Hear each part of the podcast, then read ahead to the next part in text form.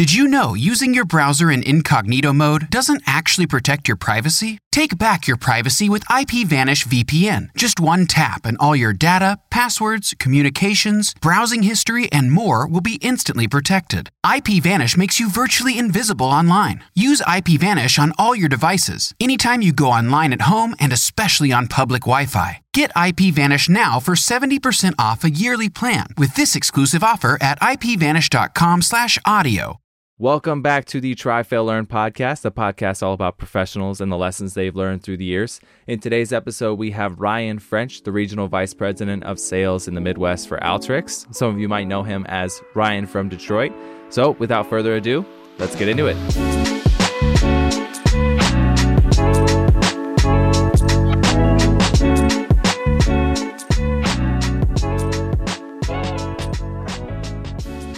Right, Ryan, thank you so much for being on this episode and taking the time to talk with me. Um, if you could just go ahead and give yourself an introduction, and we'll we'll get into it. Appreciate you having me, dude. Um, intros are tough, but what I will say is most people know me as Ryan from Detroit with a little hashtag in front of it. Um, I got to start off for where it all started, which was um, not when I was a baby, when I was born, but uh, when I was when I was born again, right? Like when I was 16 and met my wife. Um, fell in love, like had lots of stuff before that that wasn't so great. Parents separated at 10. Um, grew up in, in born in Detroit, actually grew up in a little ghetto town over there that used to be nice, but by the time I was born, it wasn't nice anymore. Um, so a lot of rough, rough stuff growing up, like playing kick the can. Most people don't know that game. Um, doing a lot of crazy stuff you do when you live in a little, little uh, hood, hood uh, growing up. But, uh, but my life really started, I would say, at 16, met my wife in high school, fell in love with her, and then saw the way that her and her parents loved each other and understood that there was something deeper there. And, and I was um, raised religious, I would say, um, raised Catholic. And then I would say the religion kind of pushed me away from God because I didn't understand how one religion could be better or different or right compared to another. And when I met my wife and her parents, and I thought I was smart because I was more agnostic at the time and bitter and young and a lot of testosterone and not understanding why my parents weren't together, um, I was like, "What religion are you?" And they're like, "We're not. Like we just we believe the Bible and we believe God's word, and we just try to live that way and do what Jesus did." And it it pierced me, man. It like it pierced me deeply. So that's really when I started to open up my mind on like, okay, maybe there is something more. And and you kind of know it, like we could get into that. I think people like I talk to so many people, man, and whether whatever they believe, it doesn't matter to me. I just want to love them. So they loved me through that. Um, gave my life to the Lord. Gave my life to my wife. Grew up together, and then, dude, I got married while I was in college for engineering. Um, at 20 years old, and my wife was 19. I turned 21 three days after we got married in Hawaii on my honeymoon, and then by the 22 I in this within the same month in August of 2007, I walked the aisle for to, to get my diploma from University of Detroit mechanical engineering.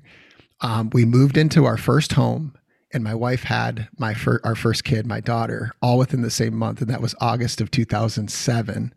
Um, and then, dude, like we can get into it, but like my son came two years later just living a life of of dedication to the Lord and like dedication to my wife and my family and that's been the constant driver in everything that I've done ever since.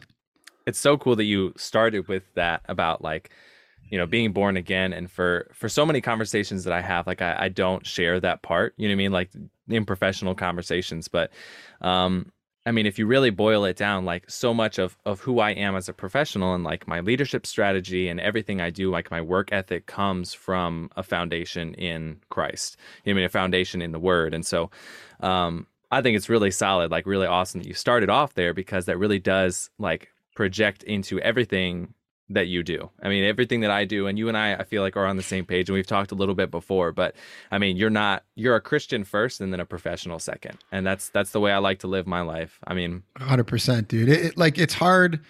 the thing about it is, for me, and I've lived a lot of jobs and experiences and life, and different parents coming from different backgrounds, all sorts of crazy things, like grew up in some ways with money and then like kind of got poor through the divorce that my parents had like all sorts of crazy stuff but what I've realized is that when you live in servitude to others, which is like Christ Christ centered, Christ focused, like my conversations to this day as a sales leader, it, and I don't force it, and I don't, I really don't care what people think about. Like I'm not trying to change them. I just want them to be happy. I want them to understand what joy and peace is like because you can't buy those things. So still to this day, if I feel compelled and I'm on a conversation, even a first call with a customer, you know, they'll we'll, we'll start talking about each other. And I'm like, hey, I'm like, my wife's my best friend of 21 years. We've been married 16, going on 17 years this year. And like, I love them. I'm a man of faith. I love my kids. I coach my kids anytime I can. And like, that's who I am. Oh, now you want to talk about business? Let's do it. But like, that's the foundation of what makes me who I am. Right. 100%. Yeah, for yeah. sure. And I, so I want to, you mentioned that you went and got an engineering degree. So let's, let's talk about that. So you sure. got, uh, from University of mm-hmm. Detroit. Detroit. Okay, cool. Yeah. So why did you choose engineering? Very simple. I um I talked to my wife's parents and uh, well, let me back up. When I was actually in high school and I was so dedicated to to serving God, um, we actually had a church. Uh, it's a long story there, but like I got saved and gave my life to the Lord in a big church. And then I became part of the prayer team and a part of all these different things at a young age at 16. Normally they're older and there's elders of the church and started to realize that just the church was sort of, uh, it was good. They had good intentions, but it was sort of religious more than it was like just trying to live relationship. Um, so I was on fire for God, man. Like I, I just, it, it never ended still to this day. So I fully intended to go to school to be, to be a minister. Like that was my plan. Like I had, my mom, yeah, I live with my mom and I visited my dad, but like my mom, she's so awesome. What a great mom. Shout out to you, Brenda Mom on LinkedIn, by the way. That's a funny side note. She like I never changed it for her because she didn't know how, but she literally signed into LinkedIn and created an account just so she could follow my my posts. So she shows up like lowercase Brenda, uppercase mom. And like I could, I just never, like I still smile to this day because she'll always chime in on my posts and be like, that's why we love you, Rye. That's why you're so great. Like she's just one of my biggest fans. Um, but yeah, like it, she was collecting pamphlets and just, I think there was almost 900 Christian colleges that were, that were there. So senior year high school, wow. laid it all across the floor. And I'm like, okay, Lord, like show me where to go. Where am I going? And like I heard that still small voice was like, no, like I don't want you to go learn from some other man. Like I'll teach you. And he started bringing me to scripture that confirmed that. And I was like, okay, like somehow I probably knew this was coming or should have at least. And I was like, okay, Lord. And I was like, all right, like I think I'll go to engineering school then. So it was like I needed to I needed to get a solid degree. And I was that like typical good at math and science. And I thought there will always be a good technical, like other opportunity for technical solid foundation that you could build on. Um, sure. And we can get into college as well, but that was 100% wise. Like, I want to be a better business leader one day. Let me go and do the hard work, and it'll lend itself to me, you know, growing as a leader at some point capacity. Yeah. Gotcha. So, yeah. with that engineering degree, I echo that completely. Like, there are some there are some degrees and some education we can get into that more but like sure. they're building blocks you know what i mean to other things like my best friend got a degree in engineering um, from university of central florida down here and then um, went and worked for Lockheed Martin and now he's running his own business. He's making uh he's converting uh like sprinter vans and things like that into RV campers. So Love super it. super cool guy, super entrepreneurial uh you know attitude towards life and so like I'm all like psyched for him and excited. He's in Arkansas now and um so yeah, I think that there are certain degrees that build, you know, a foundation of of learning or education you know what i mean like an engineering degree there is there's a lot of technical positions that you can take that to um, sure but in Detroit, there is a market that is huge and it's automotive, which is where you started, right? That's 100% it. Yeah. Like everything I did growing up and everything I knew about was like Detroit was like, it was all, it was called the Big Three back then, right? They called yeah. it the Big Three. Um, and then it became the Detroit Three. But it was in my roots. It was in my blood. My, my grandfather worked for, for Ford Motor Company back in the day. And like in engineering school, the, the, the, the goal was always find a way to get to what we call an OEM, like go and work for Ford or for Chrysler or General Motors. Um, and what's funny is when I had the opportunity to do that, I turned it down because I realized a lot of that like scrappy, scrappy hard work was done like one layer down, what we call like a tier or tier one supplier. Um, so yeah, I, I, it was an end goal. I ended up not really wanting it in the end, but it was engineering and automotive for sure because I knew there'd be work uh, and I could raise a family on that. So for me, like a lot of my passions started uh, in high school, right? And that's where I like started with like photography, and I didn't do a lot with video because even back when, I mean, I'm 24, so technology has not really advanced in very much, I guess, in the last five years that I've really been involved. But even in high school, entry level video was was really hard to get into, and so you know, as a you know, kid is just like making a few bucks, you know, mowing people's grass and pressure washing driveways. That was not accessible. But like a lot of my passions started back in high school um, and fed into like what I'm doing now. Like I always loved uh, talking to people and teaching. I was homeschool all the way through. So I was a part of homeschool groups, um, which nice. feeds a lot into like what I do now with LinkedIn and just like having uh, a platform to be able to talk to people and share things that I'm thinking about. Um, but tell me like what, what was, what was Ryan's passion in high school and into you know early years and even when you were getting an engineering degree and those jobs to pay bills what was the passion back then? Yeah passion's always been centered around people no question. Um, my mom will tell you that. My my wife will tell you that. I love people. I love building relationships and I love finding ways to help them solve their problems or like align around their their their value and their needs. Like sometimes people have a hard time recognizing that that value within themselves, and I think it's created worth. Um, not like I coined that, but that's something I think about. Like it's not just worth or value, but like God created that within you.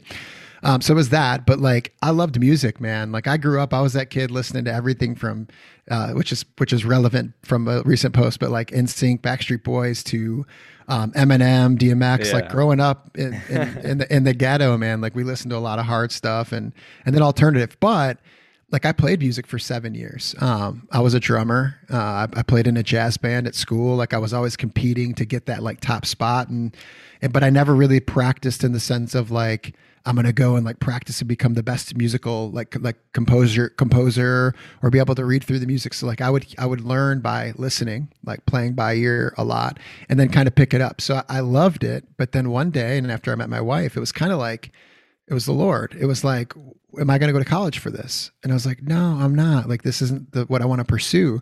So I quit cold turkey. Um, my, my band teacher, who was a great musician, but interesting fellow, he like told my wife one day, he was like, one of the best drummers I've ever seen in my life. Like, what's going on?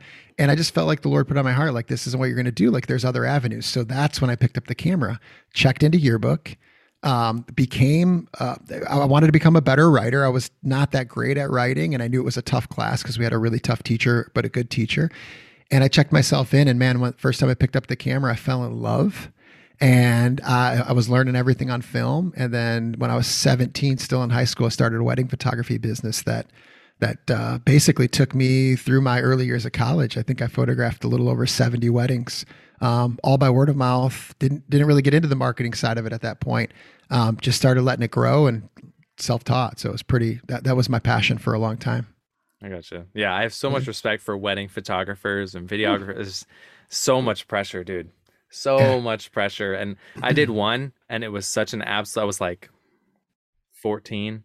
Yeah. And I did one like a buddy, you know, and they were like, hey, you know, you want to take pictures? Like, sure. And it was a disaster, bro. I felt horrible. It was like the one time you know, it's like it, you can't go back and like redo the wedding no. ceremony. You know what I mean? Anyway, so massive respect for wedding photographers. Um, how did we make the transition from engineering into what you're doing now, which yeah. is more in the sales and and very relational, very people oriented, like your passion was? But how did you transition from engineering to that?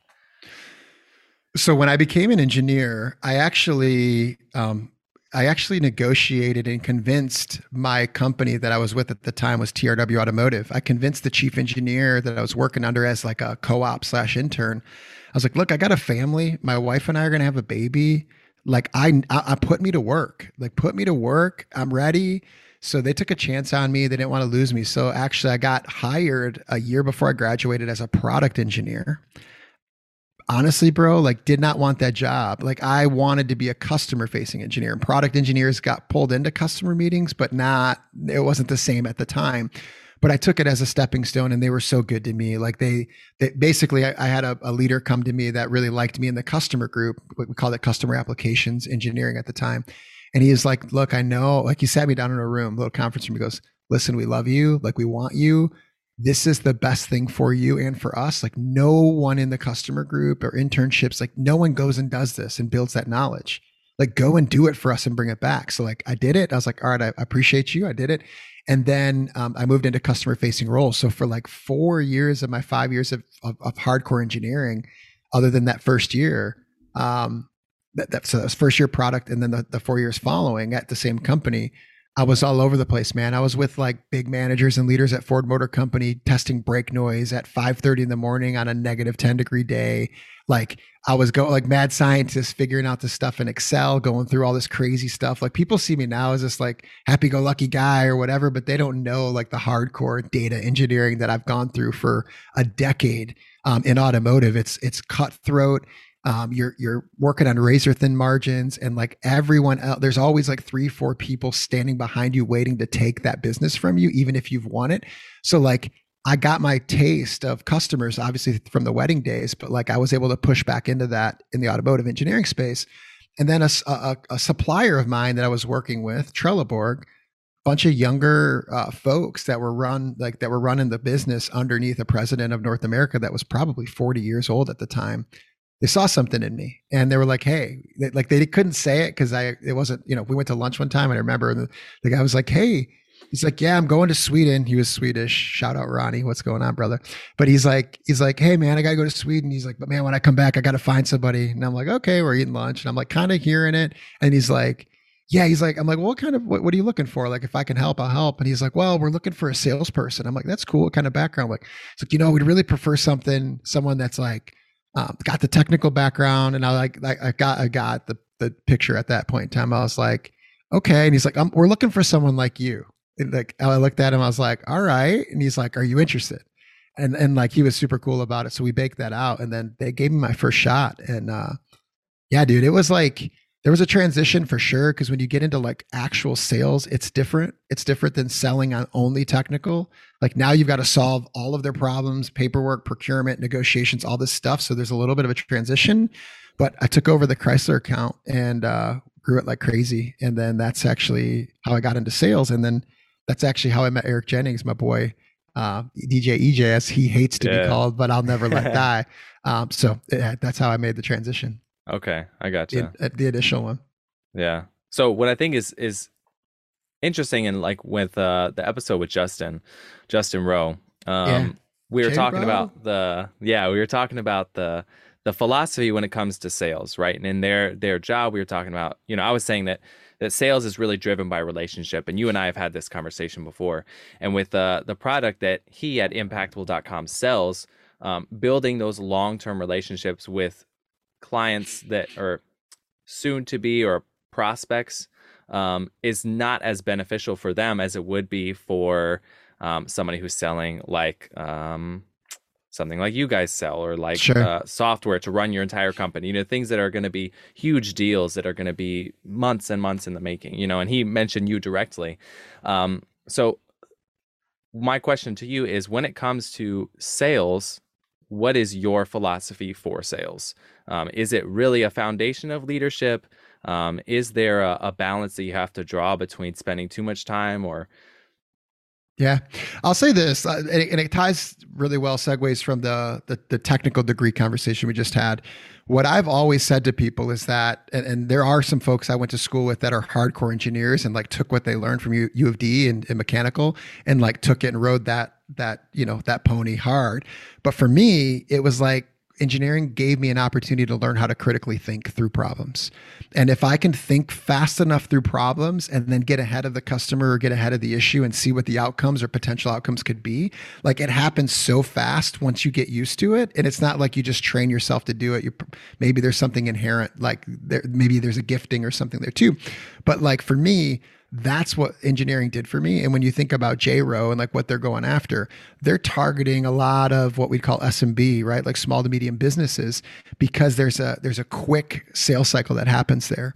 Um, which is awesome. And I would I would imagine, and I listen to the podcast, which is awesome, dude. You guys killed it. But like, um, I, I think if you if you talk to Justin about or, or it bakes out a little bit more on like, okay, but what do those longer term customers look like? You'll probably get to the conversation or land with where I'm going to tell you now on that relationship side where you need to build trust.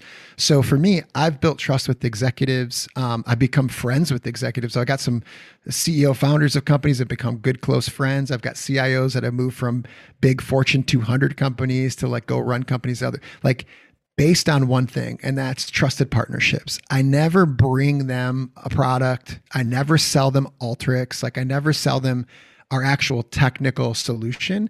I'm selling them based on business outcomes. And what ends up happening, and this is me and how I actually believe, like this isn't a front, is that um, the, the less I talk about product and the more I talk about their end state, the better off we both are. Because reality is what these leaders don't have as you get like higher and higher on that hierarchy or that org chart, what everyone will tell you, and you could probably guess right now, is like they lack time. Right when you go and acquire a company, like our our company just just announced that we were intent. There's an intent to buy a pretty large company for several hundred million dollars, um, which I wasn't privy to or anything beforehand. But like all this stuff, when you take a look at it, what and I've talked to my CEO about this. Like we're we're, we're close friends, the comments that have been made or the things that I'm, I'm being careful here just to not avoid any trust or anything. But but the point is, and he did say this publicly in, a, in an interview, you're buying when you go and buy a technology or a, a, subset of people that have been working on a specific technology, and you bolt that on and like incorporate it into your company.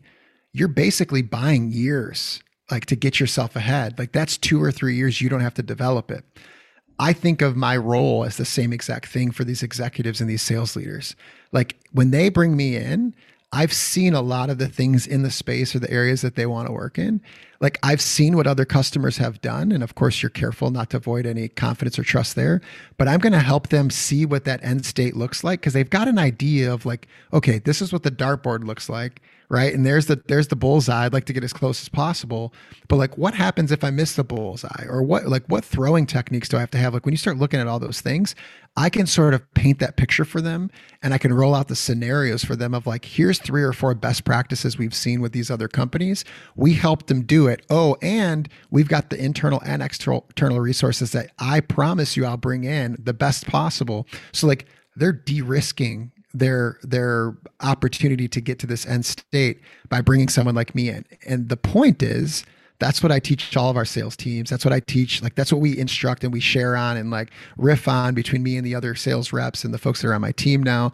Like how do we offer that so that we never product sell? And one great example I'll give you is that I have a, a rep on our team that's a great, a fantastic dude, um, made a transition similar from a different industry into tech a while ago. He was on a call, and I was on a call with a customer, a potential customer, and one of our technical resources, we call them sales engineers or solutions engineers. He's like, "Hey, I've been here 20 years. The call that you just had." He's like, that's the best. They call it discovery when you're going through these these question answer sessions. That's the best discovery call I've been on in 20 years. And you guys never talked about product or software one time. Like that's the cherry on top for me right there. Like that's exactly that that sums it all up. That's what we try to do when it comes to these bigger companies. Yeah. That's awesome. That's really cool. I think when I talk to other salesmen, you talk to people in general, there is a, a thought when it comes to sales, sales is almost like a, a bad word. It is in some in some fields, you know what I mean? And they think of, you know, the the classic is a used car salesman. You know what I mean? That's gonna out there. And I would even venture to say that salesmen of cars in general have this stigma placed on them that you know it's just a guy who's trying to hit his quota no matter what. And if he has to bury you in a bad deal he will just to make the sale. True. you know what i mean?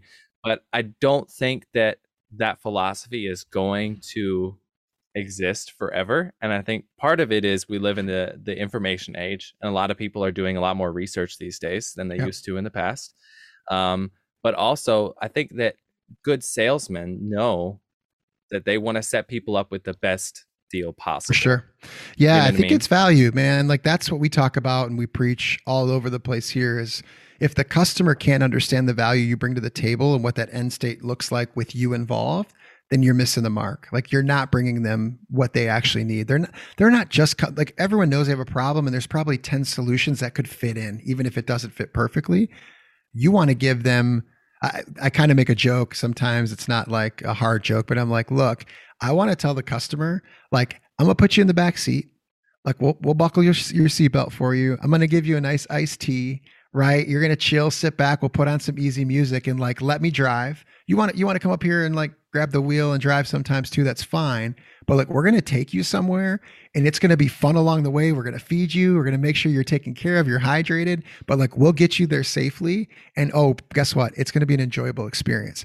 I think so many of these things are so simple and so subtle, and almost everybody um, or the majority of sales folks miss those opportunities in the in between. They completely miss it. So I treat my people and my my software people, my sales people, my customers, my prospects, my friends like I try to treat them like gold, man. Like I'm I'm here for a yeah. short amount of time on earth and if I can give someone something that's going to make their life better, including the sales cycle and and customers, like I'm to do it, man. That's who I am. And like, I think that's where a lot of people miss out because they are looking for that paycheck. And I'm telling you, dude, like I don't even look, I don't I, like, I don't look at comp statements a lot, like once in a while, but like, it's not that for me. I, I've given up a lot of money to move companies when I knew it was right and God put it on my heart. Like, um, especially the last company uh, when I moved here, but it's for the bigger, longer, longer term goal.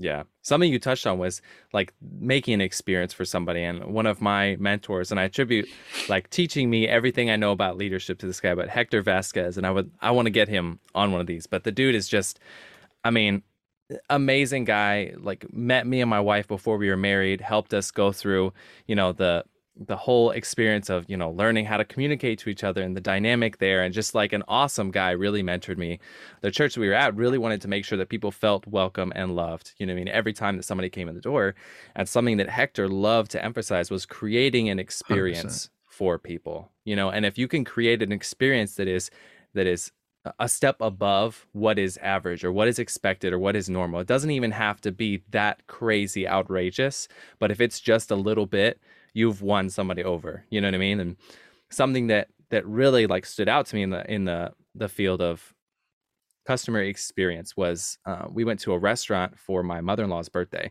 and um and they like heard it was her birthday and they brought out the dessert or whatever right well one of the the staff went and got like a, a birthday card I guess they had birthday cards there, and everybody in the kitchen, everybody around signed it. Awesome. And I don't know if that's a common thing. I've never seen. I don't it. know. Yeah, I've never. Yeah, man, I don't. I don't go to fancy restaurants. So I was just like blown away that like it was like handwritten with pen. Everybody in the kitchen, all That's the wait awesome. staff, like everybody wrote this little note, like happy birthday. And I was like, she doesn't know you guys. It's not like she's getting a note from her grandma. But the fact that they took the time to make a personal experience for her just like blew me away. And I was like, this is an amazing restaurant. And that is like my goal when it comes to anything that I do is I want to make somebody go like, wow, they took the time to do that. I think it's an awesome goal, man, because I think there's so much um, meat on the bone, if you will, in that space that people just miss it. And it's because people are rushed, they're overworked, they're overburdened, they're thinking process over people. Like there's so many things that you can break that down uh, and talk about, like so many specific points. But um, I make I make an intentional effort with my team, um, with my customers, with my executives, with everyone I come to. Like I want you to know I'm here to serve you. And if I'm here to serve you, I'm going to think on your behalf and in your best interest. And everything I do, like, I'm going to prove to you that that's who I am. And like, it's never going to go away. And I'm telling you, man, like even the jokes come up with some new customers sometimes. I had a breakfast with one um, like about eight months ago, and then I had to hand off the account to some other folks and like finished it at the same breakfast place. It was cool. But initially, when we first met, like they were super stoked. I even took the time to drive out to meet them but like, of course, a couple, and I get it. Like, I'm, I'm, I'm i feel the same way. But they're like, oh yeah, of course, because like you're the sales guy, right? A lot of conversations like that. But then they realize that okay, he's not that kind of guy. Right. And then I've had folks and customers where like I've been badged at customers because I've been embedded into their teams, even though they're literally buying software from me. Right. I'm there to sell them more software, like quote unquote air quotes, you know, quote unquote. But reality is like they'll give reviews and they've talked about afterwards are like, like I forget that you aren't you don't work here. Like I'm a vendor, as they'd say it. It's like yeah. trying to get through procurement or whatever. And like I'm sitting down to have coffee with the procurement guy or gal because we've built a relationship and they realize like they're waiting for that moment where it's like, oh, there it is. Like we were waiting for it, Ryan, and now you just proved it. And it's like, never gonna happen, dude. Like never gonna happen. Like I will be so transparent with you that you'll never get surprised with what I'm doing unless it's like a good surprise, like, hey, I got you a better discount and there's some strategy around it and it makes sense. But like, I just, man, it's that stuff, like, that's so, I'm so passionate about that because I've seen it happen in life. Like, I've seen people go out of their way for me when they didn't need to. Um, and it matters. Like, you don't forget those things, you know? Right. Right. Yeah. I have so many people that have gone way out of their way for me. And I mentioned Hector is one of them that just like went the extra mile in teaching me things and really mentored. I've got, you know, my grandfather and my dad and my brother. I've got like a ton of mentors in my life. Um, George Speak is the first episode of this podcast was a big one too. Um, but let's talk about that. So mentors in your life that helped you get where you are. Yeah. I mean, I have to attribute some of the success, if you will, and like me being who I am to my parents for sure. Like, um, my, my, dad was an entrepreneur growing up. He was a firefighter in Ecorse, Michigan, which is like literally a stone's throw from Detroit. Um, and he's hardcore, man, like the hardcore firefighter built businesses uh, outside of being a firefighter, which a lot of folks in that service industry often do. So like a lot of my hustle and grind, like I saw it my whole my growing up, like before my parents separated, and even after. And then my mom, like my mom, she, crazy, and my and my aunt and uncle who aren't related, but they're closer than than my actual blood aunt and uncles. Like they created when my parents divorced, like they created a company that was a roofing company partially so that my mother could be the secretary of the company. This was all part of the plan afterwards.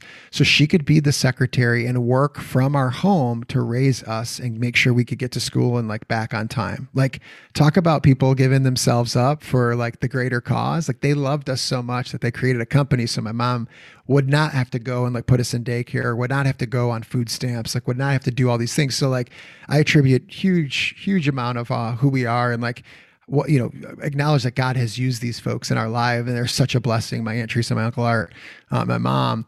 And then i would say like when i started becoming a man at 16 and i realized what life was really about like through all that trouble that we talked about early on um, it was my wife's dad dave and like and, and her her mom rhonda Bro, as well but hold up hold up. Your father-in-law's yeah. name is dave? Dave yeah. Is it david? It's david yeah. It's my father-in-law's name bro. So yeah. our wives are both rachel and our father-in-laws are both david what's the what's your what's your Lisa. mother? Okay, so Rhonda, close. Okay, close. close. Almost the same person, man. What the heck? So, dude, like, if there was other than my wife, for sure, because she had. I mean, I dude, I started dating my wife when she was fourteen. I I had a moment, and I know I'm pivoting a little bit, but I'll come back to Dave. Yeah, yeah. I had a moment where, like, stupid young kid in a dumb relationship, right? Like one serious relationship my whole life. Like bunch of dumb stuff happened. I was just dumb. And like, and then I was like, I'm done.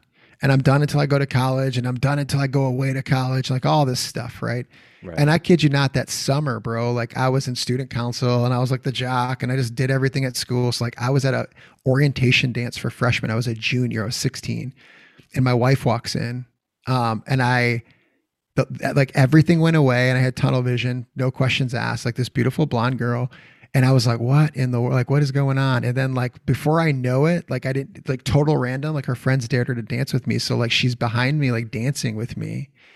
Uh, and there's so, like, there's so many crazy stories of, like, how a year before that, I was in her cousin's house, didn't even know it. We were just walking downtown with some friends, like, ended up looking at her, the, the, the cousin's, um, um, wedding photos and like the two people I was with like walked away to talk to the cousin and I'm left holding the book because they gave it to me and like I'm staring at my wife just thinking like what is going on and then like I meet her like there's she lived around the corner from me and my best friend who was two years younger than me never introduced me to her because he was afraid I would take her so like we would yeah dude we would I would go to his house. I would stay the night. We would travel together. We'd swim in his pool. We'd play baseball together. He'd stay the night. And I didn't realize that, like, at six o'clock when I'd go home for dinner, he'd get on his bike and, like, wheel his little butt over to, like, see her and hang out with her and talk with her. So, like, my wife wow. had shirts. When I met her, they were moving. Like, I helped them move and stuff, like, and whatever that she was painting in. Like, I remember an old blue Nike shirt with an orange Nike swoosh. And I was like, oh, that's crazy. Like, I had a shirt like that and she's like, "Oh yeah," and then like I'm like, "That's just nuts." Like, how? What are the odds? And she's like, "Actually, this kid, like, do you know this kid Joe?" I'm like, "Murbach." She's like, "Yeah." I'm like, "What?" She's like, "Yeah, this is his shirt." I'm like, "No, that's my shirt." Like when I was over, dude, like, so, no way. Yeah, so like, so anyway, so I met her at a young age, but she always spoke with such confidence because her parents raised her in faith, right? And yeah. she spoke with such confidence and wisdom, still does to this day. I love her take. Like she's my confidant, my partner, like everything. Um, so meeting her and then like uh, like intriguing, being intrigued, and then meeting her parents and especially her father, like the most selfless man I've ever met in my life. Like he grew up hardcore, grew up Catholic, but like knew there was more to God than just being religious.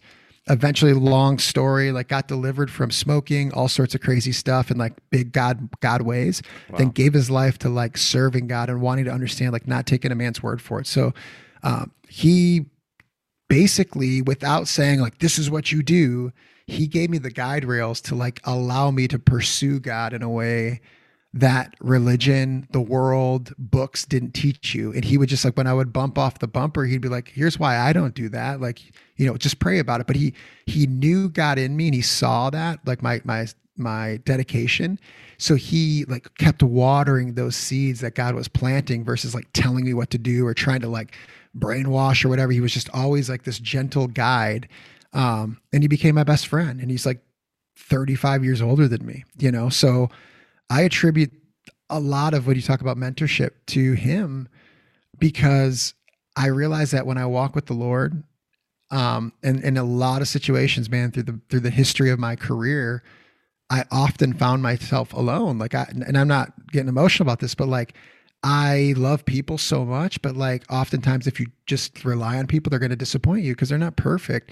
So I learned to really within my college, like standing up for truth and being who God called me to be, like I learned to lean on him and have that personal relationship with Jesus like every day in communication with him.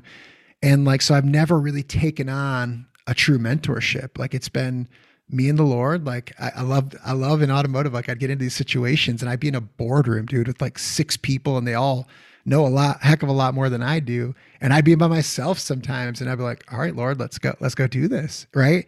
And then like end of the conversation, like by the grace of God, think like amazing things happen. They trust you, like all sorts of crazy stuff. But um, but that's really the case. I would have to say, like, as soon as someone's like, what was a good mentor in your life? Like initially it's immediately my father-in-law, like becoming a man and like growing into a man of God and like a man who wants to serve and love people. Like he had a tremendous impact in my life. It still does. Support for this podcast and the following message come from Corient. Corient provides wealth management services centered around you. They focus on exceeding your expectations and simplifying your life. Corient has been helping high achievers just like you enjoy their lives more fully, preserve their wealth, and provide for the people, causes, and communities they care about. As one of the largest integrated fee only registered investment advisors in the U.S., Corient has deeply experienced teams in 23 strategic locations. Corient has extensive knowledge spanning the full spectrum of planning, investing, lending, and money management disciplines. Leverage Corient's exclusive network of experts to craft custom solutions designed to help you reach your financial goals, no matter how complex they may be. Real wealth requires real solutions. For more information, connect with a wealth advisor today at corient.com. That's C O R I E N T.com. Corient.com. When you need mealtime inspiration, it's worth shopping Kroger, where you'll find over 30,000 mouthwatering choices that excite your inner foodie. And no matter what tasty choice you make, you'll enjoy our everyday low prices, plus extra ways to save, like digital coupons worth over $600 each week. You can also save up to $1 off per gallon at the pump with fuel points. More savings and more inspiring flavors make shopping Kroger worth it every time. Kroger, fresh for everyone. Fuel restrictions apply. That's yeah. awesome. That's yeah. awesome. I echo that for sure with uh with my father-in-law for sure. A lot of people have put in you know countless hours in in this dumb kid. I don't know why, but they have and uh, David is definitely one of them for sure for me as well. Um so with mentorship um yeah. something that was really emphasized to me when I was growing up and I still believe it to be true is um I mean as Christians but especially as men um leadership is something that we have to be good at. You know, yeah. especially like I think both sides of you know a mom or a dad has to be a good leader. So how does being um, you have the background in engineering, which gives you an ability to speak into things that somebody who ideally would just be in sales necessarily may not necessarily understand. Um, but really with mentorship and with that and with sales and now you're in a sales leadership role how does all that play together in developing you as a leader yeah i would say that the, the foundation of all of it in reality is faith. Um, i think people don't give themselves enough credit. Like i think uh, and this is what's interesting about believing in faith or not having faith. Like if you're not in faith or you don't really understand that relationship side of things, then you're always trying to prove to somebody, to yourself, to some outward, um, you know, some some outward um, person or, or external factor that you're good enough. And I think the biggest thing for me in all those things, when you talk about mentorships, and I think about my parents, my my my father-in-law, my wife, like my my best friends, all this stuff, my kids, I don't have anything to prove to them. Like I want to prove who God is to people because I want them to have that same confidence, that same peace, that same joy, and that same lack of fear to step out and do something. Right. And this is the biggest thing in my life, man. Like I, if you look at my resume or my LinkedIn profile, like I, am telling you, man, it, I don't come across people that are like, oh, you're pretty normal. Like everyone's like, what the heck? Like, who are you? Like, what do you do? Like, what is, what's going on? Like that kind of thing. So for me, you have to have confidence to have a foundation. You have to have confidence and the foundation to step out and make choices. And I think we can learn anything if we put our mind to it. Like I always say, like the, the difference between a doctor or like some, you know, CFO of a company or CEO, like the only difference between them and me is some some amount of time dedicated to the craft. Like I could have been a doctor if I wanted to be. I believe it. Like I don't believe that even people who think they're dumb couldn't because you see so many examples of athletes and figure like like big, you know, famous people, all sorts of stuff all across that have changed the world from simple ideas. Um so I think that foundation man is is so undervalued and and it and it that's what burns in my soul and that's why like the LinkedIn stuff, that's why everything that comes out of me is like no, you got this like I'm here for you. I got you. Like I can see it in you. So like just keep going until you believe it and you see it in yourself. And like I think that is really the foundation when you talk about getting into leadership, like taking it all up up that up that ladder, if you will, or whatever you want to call it. Like, dude, I was born a leader, bro. Like I've I've I've taken opportunities when I've led at other companies. another company was a big Fortune 200, and like I saw the path. Like I did that. Like, hey, Lord, help me. Okay, let's apply wisdom I see my boss. I see what they're doing. I see their VP GM. I see what they're doing. I see the SVP above them. I see what they're doing. And all along the way, I'm like, I don't want his job. I don't want her job. I don't want like that's not who I am. So I think leadership is is inherent, man. I think it's built into us. And I think um, to your point, especially becoming a father, a husband, you know, like a friend, um, leading a team I, I, tell my team all the time, I'm like, listen, and, and I worked alongside them as well, by the way, to like earn it. But I'm like, I'm no different than you. I have a different title, which which provides me the opportunity to have different responsibilities. But reality is we're the same.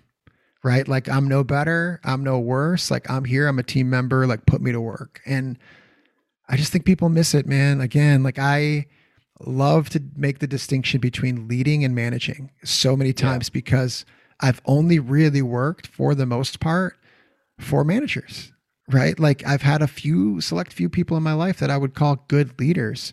Um, and typically, when you do that, find those people, you follow them, right? You follow them until you have the opportunity to lead. So, uh, long-winded answer. I'm, I'm not uh, at a loss for words typically ever. So, um, I, but I would say that leadership is key, and I think the foundation that is actually less about just experience and like knowledge and more about applying wisdom to situations and making sure you're knocking down walls for for your people so they can see like oh this guy really cares about me you know that i think it's it's super important and like i said that and like 10 things rolled through my head i'm like this opportunity this this yeah so right yeah but leadership is something that i think we all do and i had a a pastor that said leadership is just a measure of influence. Everybody has a, a, form of leadership at some form in their life. And I remember being in high school and uh and like you and I was younger, you make dumb mistakes, you know what I mean? So I had like sure. made some really dumb mistake and was like going through some hard times, you know, and I was sitting in this homeschool group and I was like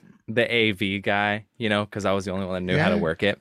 So yeah. I was like up at the front of this lady's house, like, you know, plugging in the DVD player, whatever, their computer and getting all this stuff ready to teach this class.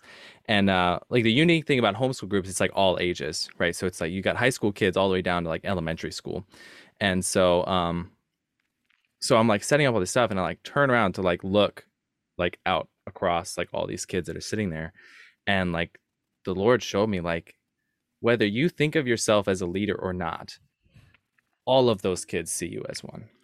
100%. And I think that oftentimes in work we can think like, oh, well, I'm not the manager. You know, like I don't have that role or I'm not, you know, I'm not this guy's boss. But if you are a voice of reason and a voice of wisdom or a confidant to somebody or somebody even remotely looks to you as a friend, you have a form of leadership, you know, and, and I, I wish that more people would take that seriously. Um, something that, that really stood out to me when I was working at the airport is we would constantly I might get some beef from my old coworkers for this one, but we would constantly have problems. We would like hire these kids, they would come out of Embry Riddle, right? And they would come on as operations coordinators for the airport. And we would be training and they were like so cocky, bro. Like like literally be like sitting there and like fresh, like not some of them not even out of college yet. And they'd be like, I'm gonna run this airport in a year. It's like, all right, bro. Mm, Go for go, it. Yeah. Go whatever. get it. Go yeah, get yeah, it. exactly. It's like whatever floats your boat. Like I love your ambition, but like, maybe let's uh, come back down to earth. Um, and so I like grew to dislike the people that would come out with bachelor's degrees. And Yeah. as I got older and started to realize that it wasn't necessarily that they had a bachelor's degree, but it was their outlook and their perspective. You know, we had George Speak as the first guest of this podcast, and the dude has as many credentials really as you can get for aviation, but he is like the humblest dude I've ever met.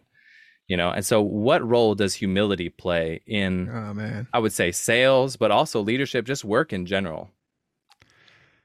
I think it's everything, dude. I think you can boil it all down to that. Like, you know, there's got to be a, a a quiet confidence, like we talked about, and and and I think that stems for me, at least for from a from a faith perspective. Um, but dude, we like we all fall down, we all stub our toe, like we all make mistakes. I think humility is huge, and I think God teaches us to have humility, right? Like I I know, um, I never. So I I think I posted a video on this a while ago, um, but I I never. I never get to the point where I'm like, look at what I did. Like, look, look at what I did. It's like my, where my mindset is, my heart, like my being and everything I am. It's like, look at the opportunity that God made that I was able to step into. Look at the people he put in my life that was, that have become a blessing to me, that have helped me get to where I'm at. And then I look at that as more of um, um, a, a mantle's a strong word, but it's it's a platform or an opportunity that God has made, right? Like people think you think about ministry for an example, as an example. When I was young in the Lord, and I was telling you, I'm like, I'm going to ministry school. I'm going to be a pastor. Like, I'm going to do all this stuff. Like, I had, and we had, my wife and I both had opportunities to step into like actual ministry formally outside of like, our, we had our church and we were certainly um, some types of ministers there. But I'm saying bigger churches, like people would see something different in you and then they'd be like, hey, come and, but like we protected that because I'm like, I'm not going to be influenced by somebody that doesn't think the way that God really wants me to think. So, from that same sense, when I think about humility, it's like nothing, Z- zero, 0.00% of my successes have been because I'm the man or like because I did it so well. It's a hundred percent because God made an opportunity for me and I was able in the moment to like see it by the grace of God and like step into it. So I'm a, a formal like leader at the company I'm at now because God made enough opportunity for me to be able to pour out to others and bless others that like the doors opened for me. And then it wasn't even a matter of like, oh, look, like I have an opportunity to be a leader. I'm going to go do it. It was like, okay, Lord, what's the right opportunity? Um, and I'll tell you, like, I won't get into too much detail because uh, this will be all over the place. But I, like, I had an opportunity to take a spot that everyone you'd talk to who is in management or not would be like, oh, dude, like, go get that. Mm. And I, I had a hundred percent lack of peace in the situation for a lot of reasons. And like my wife, I would talk to her and she's like, okay, what are you going to do? And like I prayed about it. And God said through the whole process, He just kept reminding me, He's like, stay the course. So I'm like, okay, all I know is that God put me here for a reason. I'm going to stay the course. And like, on the 12th hour, like uh, like D day, zero minutes, like whatever, zero hours. Like I had a text message from someone that was like, "Hey, like if this doesn't go the way you plan it, like I've got something else for you." And I was praying the night before, like God, make it clear to me. And like I told this person, I was like, and I, I like literally texted them back. This is before like the final interview. I was like, you just you just gave me what I needed right there. I was, and then I told him later, I'm like, I was praying last night. He's like, well, I was with so and so last night at the time you were praying, like talking about you and like saying, what if we could get this guy? So like, I look at this stuff as like you write the book, like you want to write a chapter in a book. I can't plan this stuff out, man. And like once you have that rec- like that recognition and you look up and you think, Lord, you are so gracious towards me and you have a plan that like no man, like the door opens, no man can shut it no matter what. And I trust that, then that's humility and it and it and there's not it's not false modesty. It's like it's who I am, it's what I believe. And the only reason I'm here talking to you, I'm in the position I'm at is because God has made a way for this to happen. And without that, like I would be nobody and without my faith and without knowing who he is and like being able to humble myself before him on a daily basis i'd rather i, I mean this with 100% honesty like i would rather be dead like mm. if if i would I, give me like i would rather be with the lord like in heaven than like some other dude that thinks he's got it all figured out and is cocky or whatever like making a ton of money. Like i don't want that. Like keep that far from me lord. I just want to be obedient to what you put in front of me no matter how big or how small. Um, and then I would say what's interesting is the more you believe that and understand it, and you just keep stepping out in faith every time God kind of gives you the nudge. You're faithful in little, like He'll make you, He'll, he'll help you have much, like rule over much. Be faithful in, in the big things. So that's it, man. Like that, that is humility, and then stepping out in faith. Like that's the foundation. Yeah, it has everything. to be the key for sure, for sure. Um, so let's talk about LinkedIn. So sure. you and I met through LinkedIn. Yeah. Um, and we were connected for for a little while before we ever really interacted. Um, and I was like figuring out what I was doing with LinkedIn and wasn't really putting a lot of time into it. And um, and then finally like figured out, you know, what my voice was and started doing more with it. Um, but let's talk about let's talk about your journey with LinkedIn, with LinkedIn video. Let's talk about sales tip with Ryan. Ooh. There's a lot. But by the way, before we get in that, like I'm, I know you know this, but like I'm super proud of you, bro. Like what you've done and what you're doing is like, yeah, I can see it. Like you're, it's it's moving fast, and and maybe you don't feel it yet, but like I've told you this before, but like just just keep going. But like LinkedIn, um, What's interesting, so I told you about the camera stuff, right? And the wedding photography business in high school. Yeah. Well, talking back about relationship and understanding who you are, self awareness, which I praise God for uh, giving me the opportunity to understand who I am and like tip and, and having a wife that's happy to remind me as my best friend. Like there was a time, and I, I think LinkedIn videos started around late 2017, early 2018. I have to go back and look.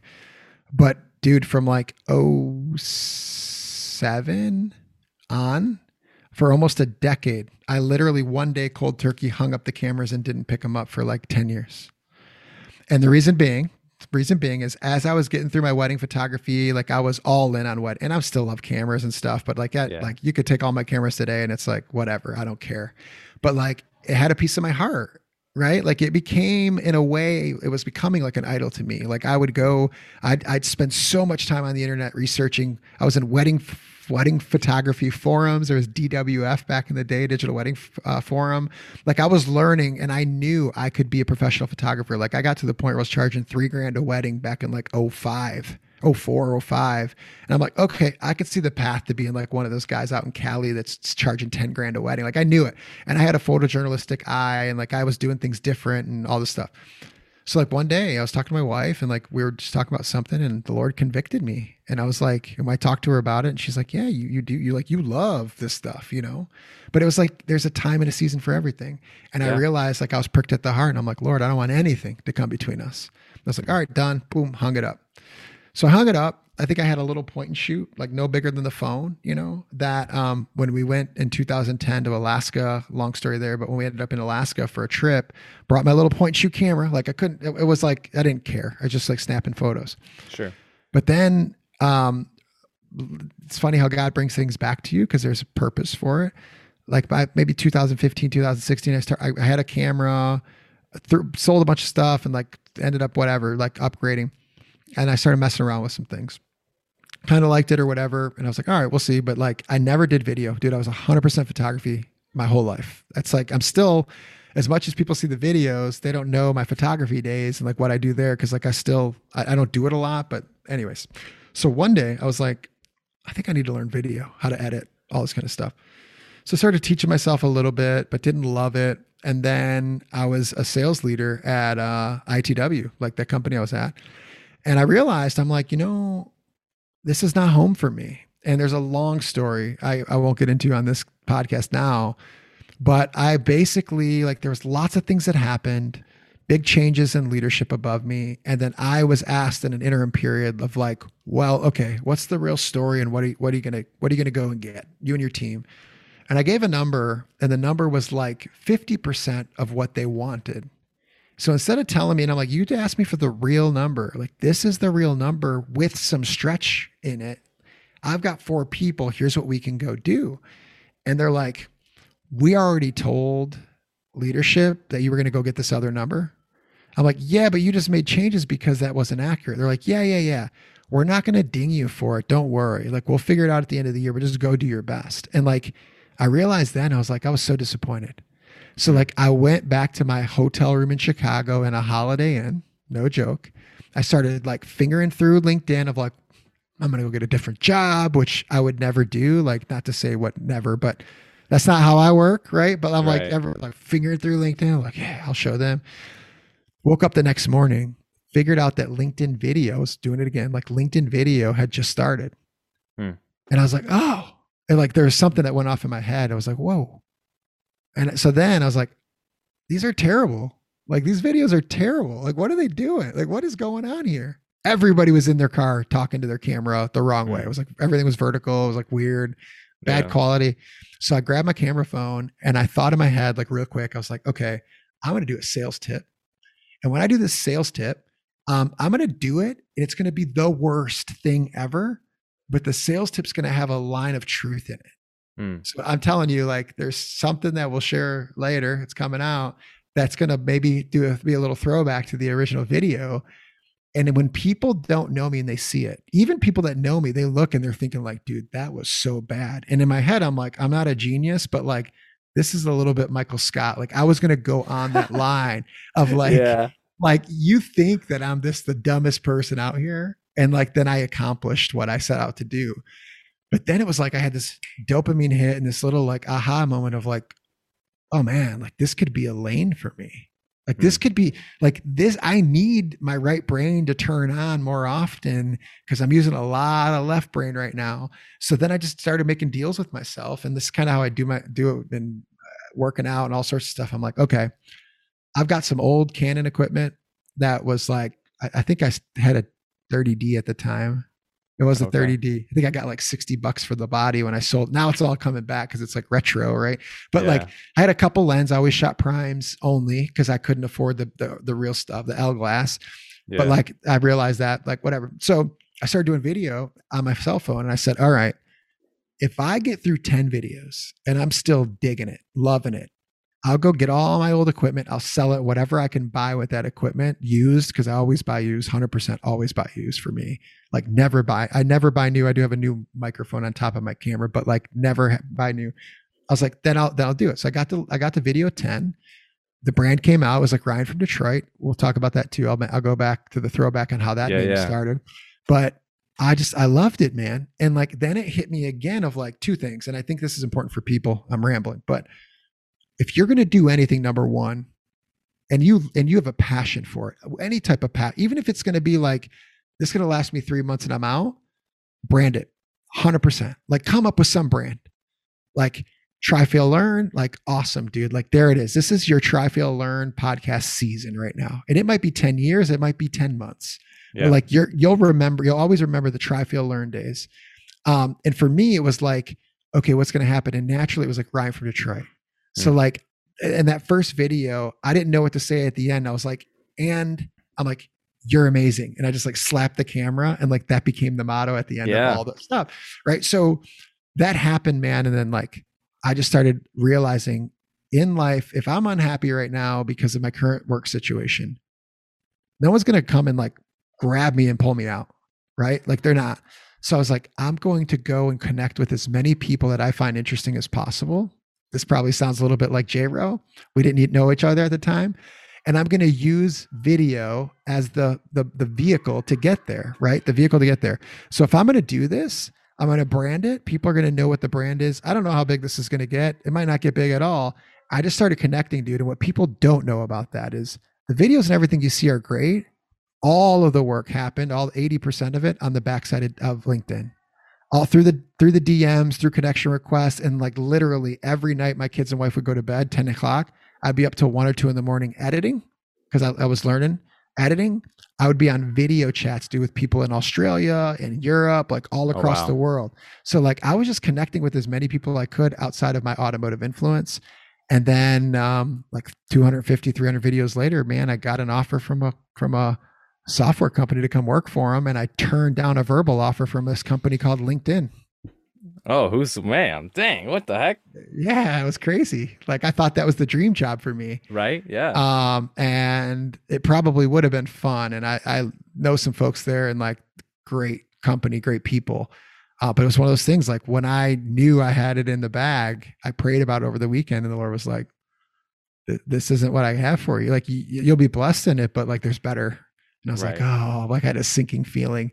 Told the recruiter on Monday. She's like, "What?" And I'm like, "I love the company." And she's like, she literally was like, "You have no experience in this space, like zero." She's like, "But you're the most passionate person I've ever met about LinkedIn." She's like, "You belong here." I was like, wow. I know, but I can't take the job. She's like, mm. wow, you seem so sad. She's like, I just like to say not now, you know? So yeah, bounced around wow. a little bit there, but yeah, there's, there's so much dude. And like you and I are sitting here talking and I'm sitting at a software company number two out of California and connecting with all these amazing people through this tech because I turned on the camera in Holiday Inn on LinkedIn and said like, I'm Ryan from Detroit and like, you're amazing. Like that was the whole thing. Yeah. I think what's super important for people to take away, especially from anybody who's going to talk to you about LinkedIn content, is that like you can do exactly what you did. You can make these, you know, fun sales tips videos. You can make a bunch of videos you're being goofy or whatever it is. Um, but like you touched on and like Justin touched on, there is so much work on the backside. You know what I mean? With just connecting with people and and commenting on things and engaging with people in a community. Because like that's what I didn't get. And I feel really stupid to say this because I've been on LinkedIn for like two three years, and yeah. before I like literally didn't even realize this until like a month ago, two months ago. It's you know what good, I mean? Man. But like nothing is gonna go anywhere unless you engage with people, and that's exactly what you and Justin did, and it just like took off, bro. Like the content is great, but there's so much about like literally just engaging with people that I think is the biggest thing that you can do. Well, and throw back to what you said. Like if we go backwards, you said, what are you passionate about? People. Right. Like I was like, okay, what am I most excited about when it's in in my career? I get so so lit up, man, inside when I'm going to go visit a customer. Still hmm. to this day, 100%. I'm going to jump on a call with you. Like, I'm going to talk to people. I think about people all day. Like, I just, I love people, dude. Like, I love people because I know that they have opportunities to grow within themselves, whether it's business or personal. And if I can be a small, small part of that, like a conduit, then that is like, I, I actually feel like, and, and again, throwing it back to like, to, to the words of, of, of Jesus back in the day, when when the apostles came up to him and he's like they're like hey we got you a bunch i'm paraphrasing of course but like hey we've got some food and he's like no i've got meat you don't know of.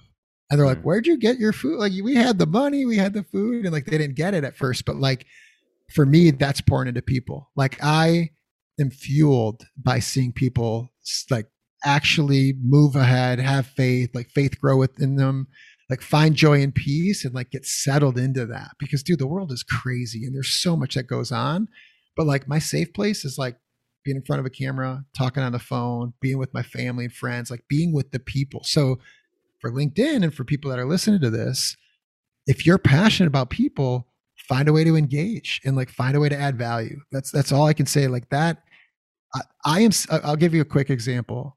I'm talking to you right now from a place of like lead formal leadership at a software company that's 650 billion dollar company right with a bunch of executives that have done this before at big companies like palo alto networks and cisco and like all these uh, companies simply because of this and this is like what a lot of people don't know and i won't name the person but i connected with someone on linkedin years ago this person was based out of chicago this person had a software company that was a startup and I was in automotive.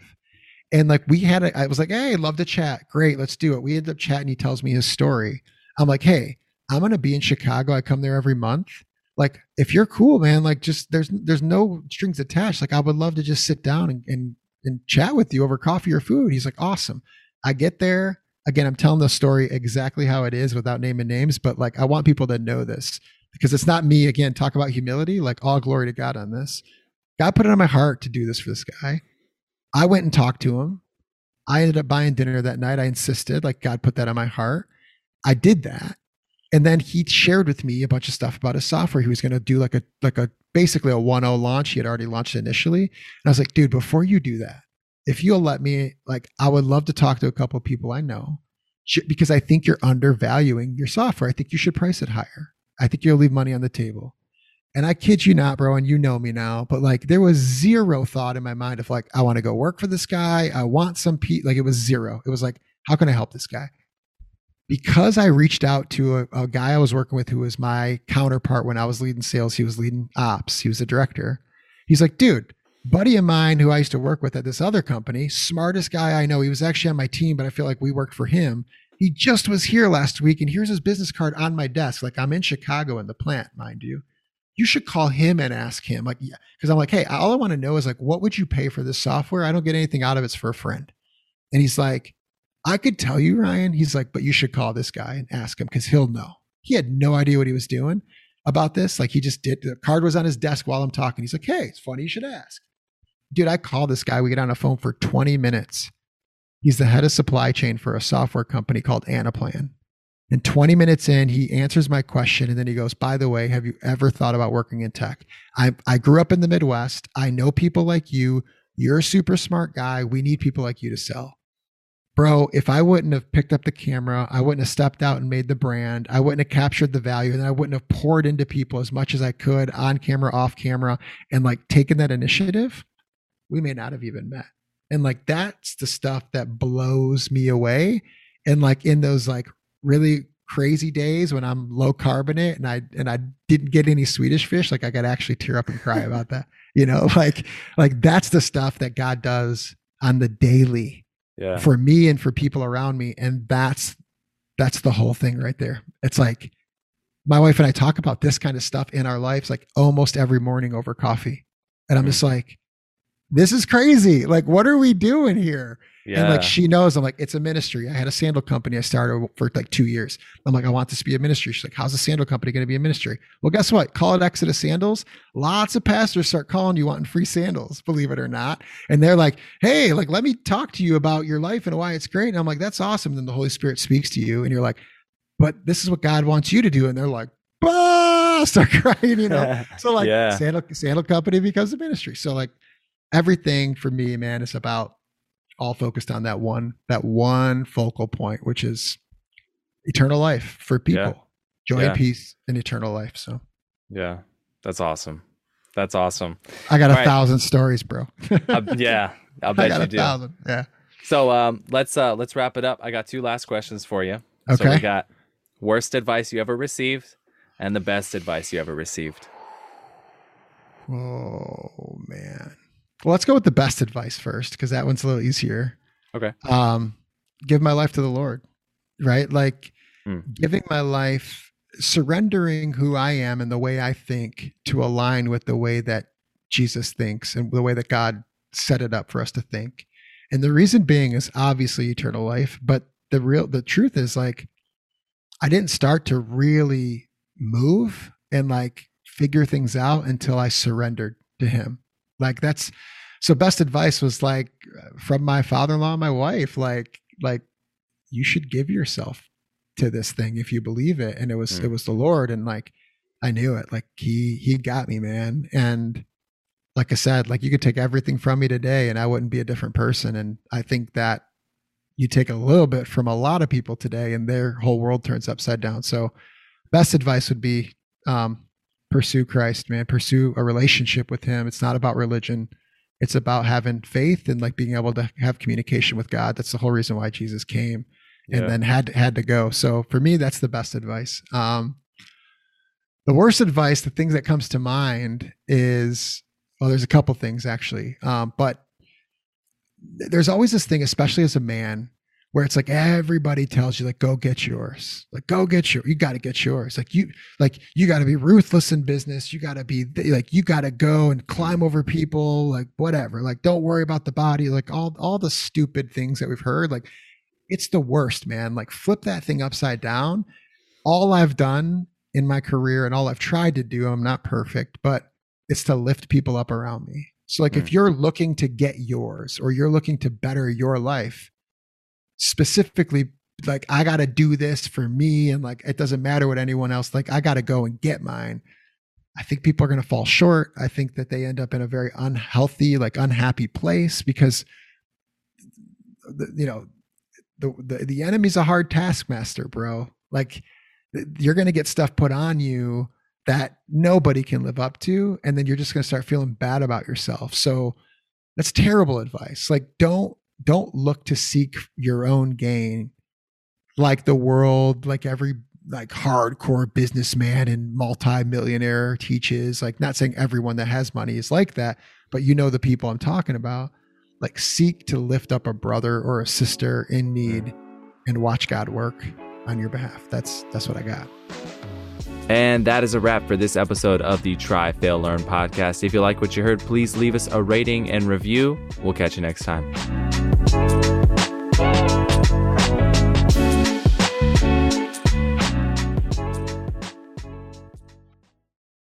Support for this podcast and the following message come from Corient Corient provides wealth management services centered around you. They focus on exceeding your expectations and simplifying your life. Corient has been helping high achievers just like you enjoy their lives more fully, preserve their wealth, and provide for the people, causes, and communities they care about. As one of the largest integrated fee only registered investment advisors in the U.S., Corient has deeply experienced teams in 23 strategic locations. Corient has extensive knowledge spanning the full spectrum of planning planning, investing, lending, and money management disciplines. Leverage Corient's exclusive network of experts to craft custom solutions designed to help you reach your financial goals, no matter how complex they may be. Real wealth requires real solutions. For more information, connect with a wealth advisor today at corient.com. That's C O R I E N T.com. Corient.com. Without the ones like you, who work tirelessly to keep things running, everything would suddenly stop. Hospitals, factories, schools, and power plants, they all depend on you. No matter the weather, emergency, or time of day, you're the ones who get it done. At Grainger, we're here for you with professional grade industrial supplies. Count on real time product availability and fast delivery. Call clickgrainger.com or just stop by. Grainger for the ones who get it done.